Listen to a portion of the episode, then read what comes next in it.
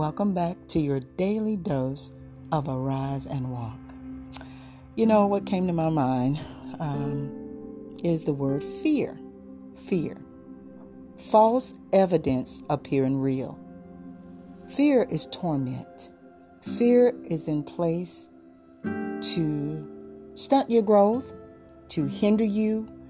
Um, and that's the bad kind of fear now. You do have a healthy fear that cautions you, that allows you to, you know, to enter with caution.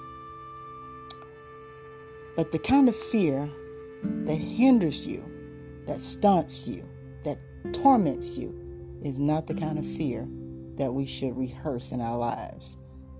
So remember, fear, the bad kind, is false evidence appearing real. Be blessed.